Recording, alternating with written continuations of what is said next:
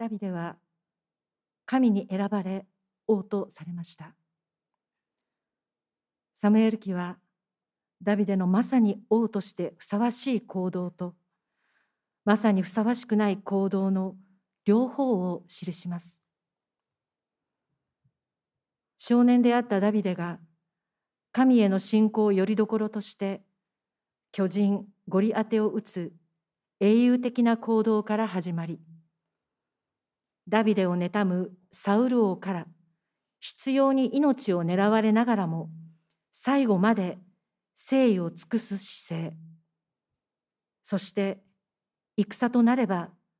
先陣を切って先頭に立って命を危険にさらして戦う姿。とても魅力的でかっこよかったに違いありません。ところが王権が安定するとダビデは変わります。サムエル記下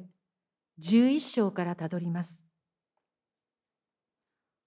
他の国の王たちが出陣してもダビデは自分の軍隊を送り出すだけで自らはエルサレムにとどまりました。ある日の夕暮れ昼寝から目覚めて王宮の屋上を散歩していると一人の美しい女性が水浴びしているのに目を留めます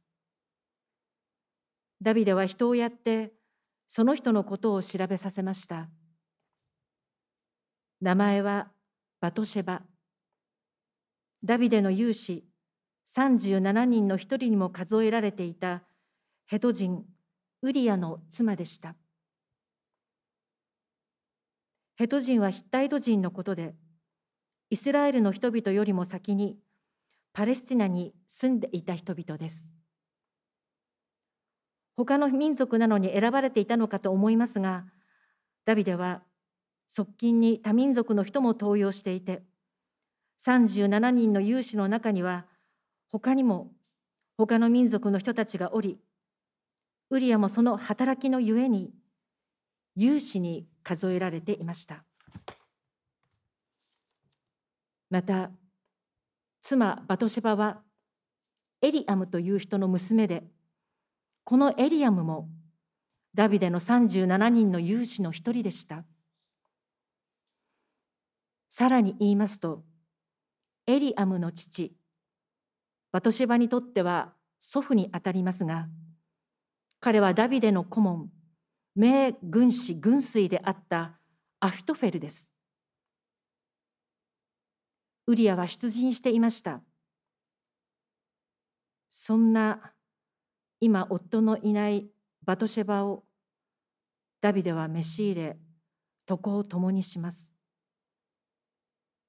人の妻だと分かった段階で諦めるべきでした会員はどのような場合も許されませんがましてや二人とも自分の大事な部下と側近の身内でしたそしてイスラエルにおいて会員は死罪にあたります。けれどもダビデは諦め諦めませんでした。仲介書もここで精進環拠して不全をなすという中国来期の大学にある言葉を挙げ部下たちが命がけで戦っているのに夕方まで昼寝をしてダミンをむさぼっているからこういうことになるのだと説明します。ただし、精進環境してうんぬんというのは、徳のない人間というのは、暇だとろくなことをしないという意味ですが、ダビデの場合は、まず自分で自分を暇にしていました。部下と共に出陣しなくなったという段階ですでに崩れていたのです。バトシェバは妊娠します。ダビデは偽装工作をしようとします。急遽ウリアを戦場から呼び出し、呼び戻し、接待して家に帰るよう言います。妻と床を共にさせ、後でバトシェバのお腹が大きくなって妊娠が明らかになった時その子をウリアの子だと思わせるためでした当時は検査をするわけでもないですからなんとなく日数の違いはごまかせると思ったのでしょうけれどもウリアは家に帰りませんでしたそれを聞いたダビデはウリアになぜかと問います。ウリアは答えます。神の箱もイスラエルもユダも仮小屋に宿り、私の主人ヨアブも主君の家臣たちも野営していますのに、私だけが家に帰って飲み食いしたり、妻と床を共にしたりできるでしょうか。あなたは確かに生きておられます。私にはそんなことはできません。この言葉はダビデの耳に痛烈に響いたでしょう。ダビデとは対照的なウリアの神と人に誠実な姿勢があります。ダビデは諦めきれず、またウリアを接待しましたが、彼は家に帰りませんでした。ダビデは次の日の朝、それを知って、もっと恐ろしい手を使いました。指揮官のヨアブに手紙を書きます。ウリアを激しい戦いの最前線に出し、彼を残して退却し、戦死させよ。ダビデは、この手紙をウリアに持たせ、戦場に戻しました。指揮官ウリアは、失礼しました。指揮官ヨアブは、ダビデの言葉の手紙の通りにし、ウリアは戦死しました。ウリアは、ダビデと違って、神と人に誠実だったので、殺されたのです。ダビデは、ウリアが正しい人だったがゆえに、言うことを聞かなかったがゆえに殺しました。姦淫、不倫ということが起きていることは確かに聞きます。ですがそれでダビデは相手の夫を殺すことまでしました。それも自らが殺したとばれないようにして殺害しました。ウリアが亡くなった後、ダビデは夫に先立たれたかわいそうな女性を引き取るという体でバトシェバを妻にしました。詳しく事情を知らない人たちは、バトシェバのお腹の中の中の子は、ウリアが一時帰国した時の子供だろうと思ったでしょう。ダビデという人は王としてだけでなく人としてもこれはないだろうという最低最悪な人間だとサムエル記は記しています。歴史伝えられた歴史というのはしばしば為政者によって都合のいいことだけを記録したものだと言われますが、よりにもよってなぜサムエル記は王ダビデの姦淫と殺人をここまで記録しているのでしょうか。聖書においても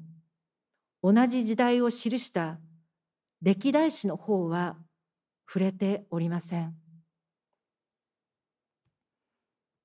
旧約聖書はいつ書かれたか、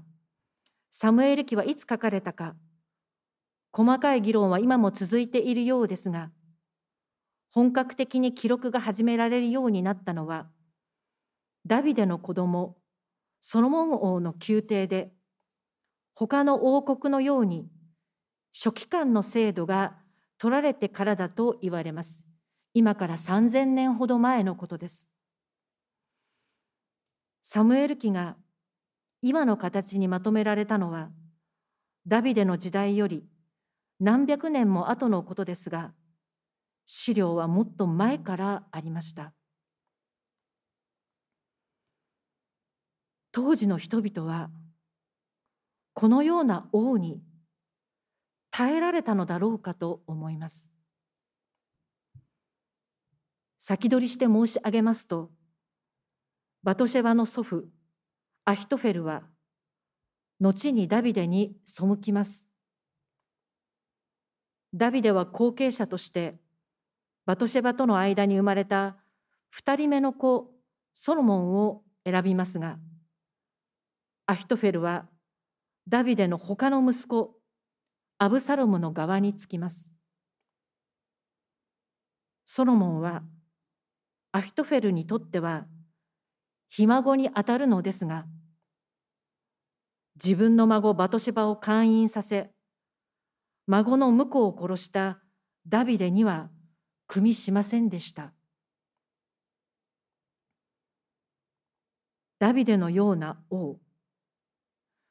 指導者をどう受け止めるか。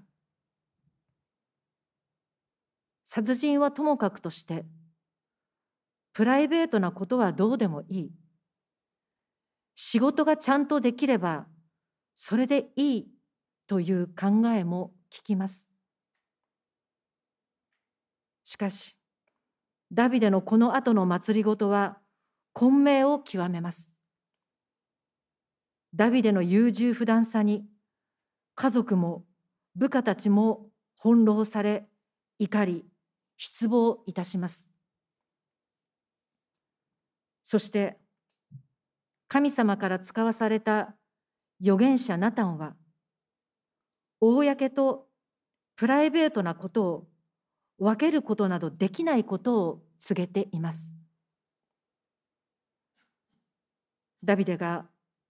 アンモン人の剣でウリアを殺したから、ダビデの家からは剣は去らない、争い事が尽きないと予告をいたします。ダビデは、後に起こる家族の争い事の収集が取れず、国を混乱させることになります。神から使わされたナタンは、ダビデが隠れてしたことをすべて明るみに出します。あなたは勧誘し、人を殺したと断罪しました。ところが、続いて唐突に、主があなたの罪を取り除かれるというのです。なぜ罪を取り除くのか。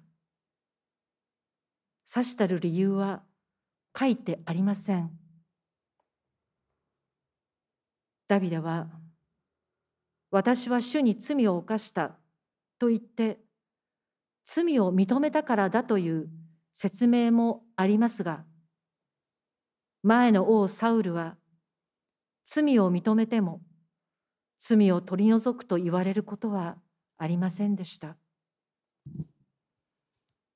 また、詩編51編は、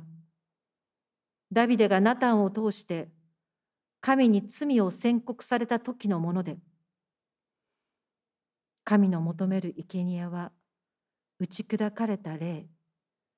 打ち砕かれ、食いる心を、神よ、あなたは侮られませんと言っているので、ダビデは罪を認めただけではなく、悔い改めたから神様に憐れんでいただいたのだというように読めますが、ダビデが重ねて言ったのは、打ち砕かれた霊、心ということです。自分で自らを打ち砕いたのではありません。神様がダビデの心、霊を打ち砕きました。私どもが自らを責める、罪悪感に苛まれるというようなレベルではないのです。そういう人間の意識操作が神様の許しを引き起こすのではありません。神様が決定的、徹底的にダビデを断罪し、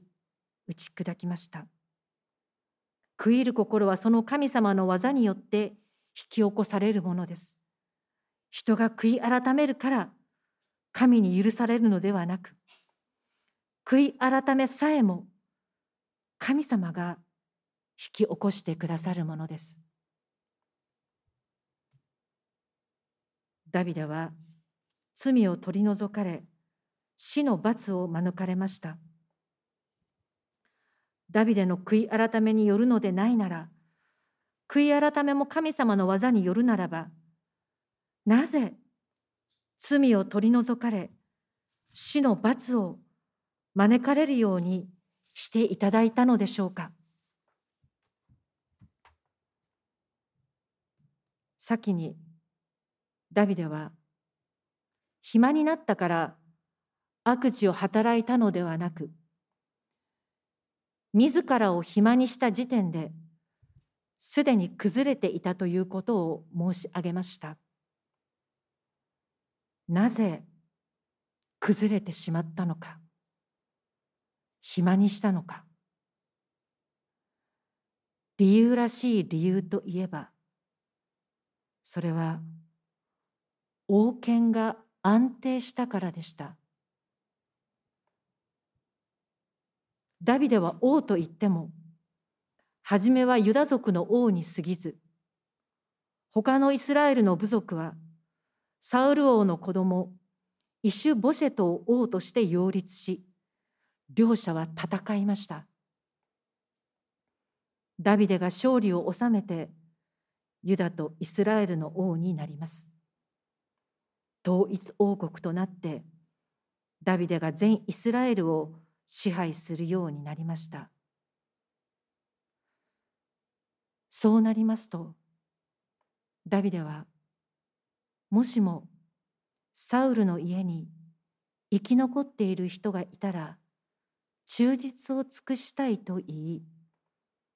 唯一の生き残りであるサウルの息子ヨナタンの息子メフィ・ボシェトを手厚く迎えて常に自分の食卓に招くようにいたしました。この一連のダビデの行動は何か人生に一区切りがついたのでというように読めます。あるいは国も安定したしここで一区切りをつけようというようにも読めます。こういうことは悪いことではないと思うのですがいわゆる守りの姿勢になったのでしょう。命を顧みずにという状態から生きて王権を長く保たねばという思いになったのかもしれません。少しほっとして一息ついてうまくいっているあとはうまくいくという思いが心の隙間に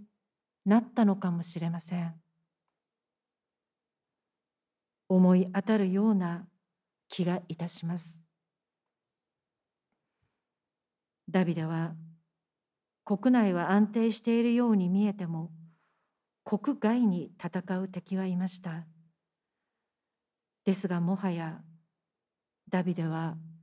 動こうとしませんでしたそこで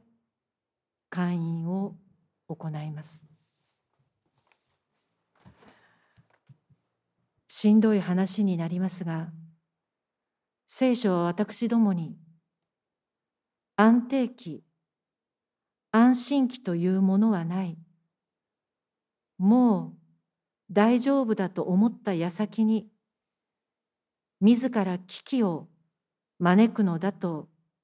伝えているのだと思います。その思いには信仰がないからです。神により頼む心がないからです。私の言い方ですと、このような言い方ですと、油断さえしなければということになるかもしれませんが、左近清先生という方は、もっと深いことを述べています。詩編51編の仲介において、この詩編はダビデの歌となっているけれども、イスラエルの崩壊期、神殿も崩れ去った時代を反映していると言います。詩編51編、旧約聖書の885ページですが、その10節に、あなたによって砕かれたこの骨が喜び踊るようにとあり、この砕かれたという言葉は実は19節の食いる心の食いる言葉と同じだ。それは当時のイスラエルの崩壊期、崩れた状況だったと言います。19節で翻訳されている打ち砕かれ食いる心は打ち砕かれ打ち砕かれた心とも翻訳できるのです。そして崩壊期の荒廃した世界を人間のもともと深いところにあるものとして受け止めているかが問われると述べています。敵が強かったからたまたま国が滅んだのではない。油断してしまったからたまたま崩れたのではない。世界は私ども人間の心の奥底にもともとある崩れ、それが現れたのだと言います。だからこそ、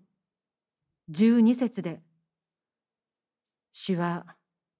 神を私のうちに清い心を創造し、新しく確かな霊を授けてくださいと祈ります。ダビデのような王に、指導者に、人々は耐えられるのか、私たちは耐えられるのかという問いを出しましたが、正確な問いは、ダビデに限らず、私たちは私たち自身に耐えられるかということであります。自分を許せるかという問いです。答えは耐えられない、許せないということでしょう。直視してしまったら正気を失わざるを得ない。生きていられないということでしょう。ダビデも今日読んでいただいたパウロもペトロもそして私どもも自分の罪に耐えられません。そういう人間の罪を神は取り除き生かしてくださいます。ただ神様の恵みとしか言いようのない御心によって生かしてくださいます。他方ダビデとバトシェバの間に生まれた最初の子供は生まれてすぐに亡くなってしまいます。子供には何の罪もないのに死ぬべきはダビデのはずなのにです。この思いはそっくりそのまま私どもと主イエスについての問いと重なります。主イエスには何の罪もないのに死ぬべきはこの私のはずなのに私たちが罪を犯してただで済むことはありません。神様が一方的にあなたの罪を取り除く主の罰を免れると宣言すればそれだけで済むのではありません。神様が私たちを恵む、許す、選ぶということにはそれに伴う主イエスの犠牲、贖いがあります。聖書は私どもが誰か人間を神格化することはできないと明らかにいたします。同時に私たちが誰かを他人事のように断罪して終わることもできないと明らかにします。共にただ主イエス・キリストの贖いのゆえに神様の選びゆえに許され生かされていると明らかにします共に神様から主があなたの罪を取り除かれる死の罰を免れると言っていただいたものとして歩ませていただきたいと願います。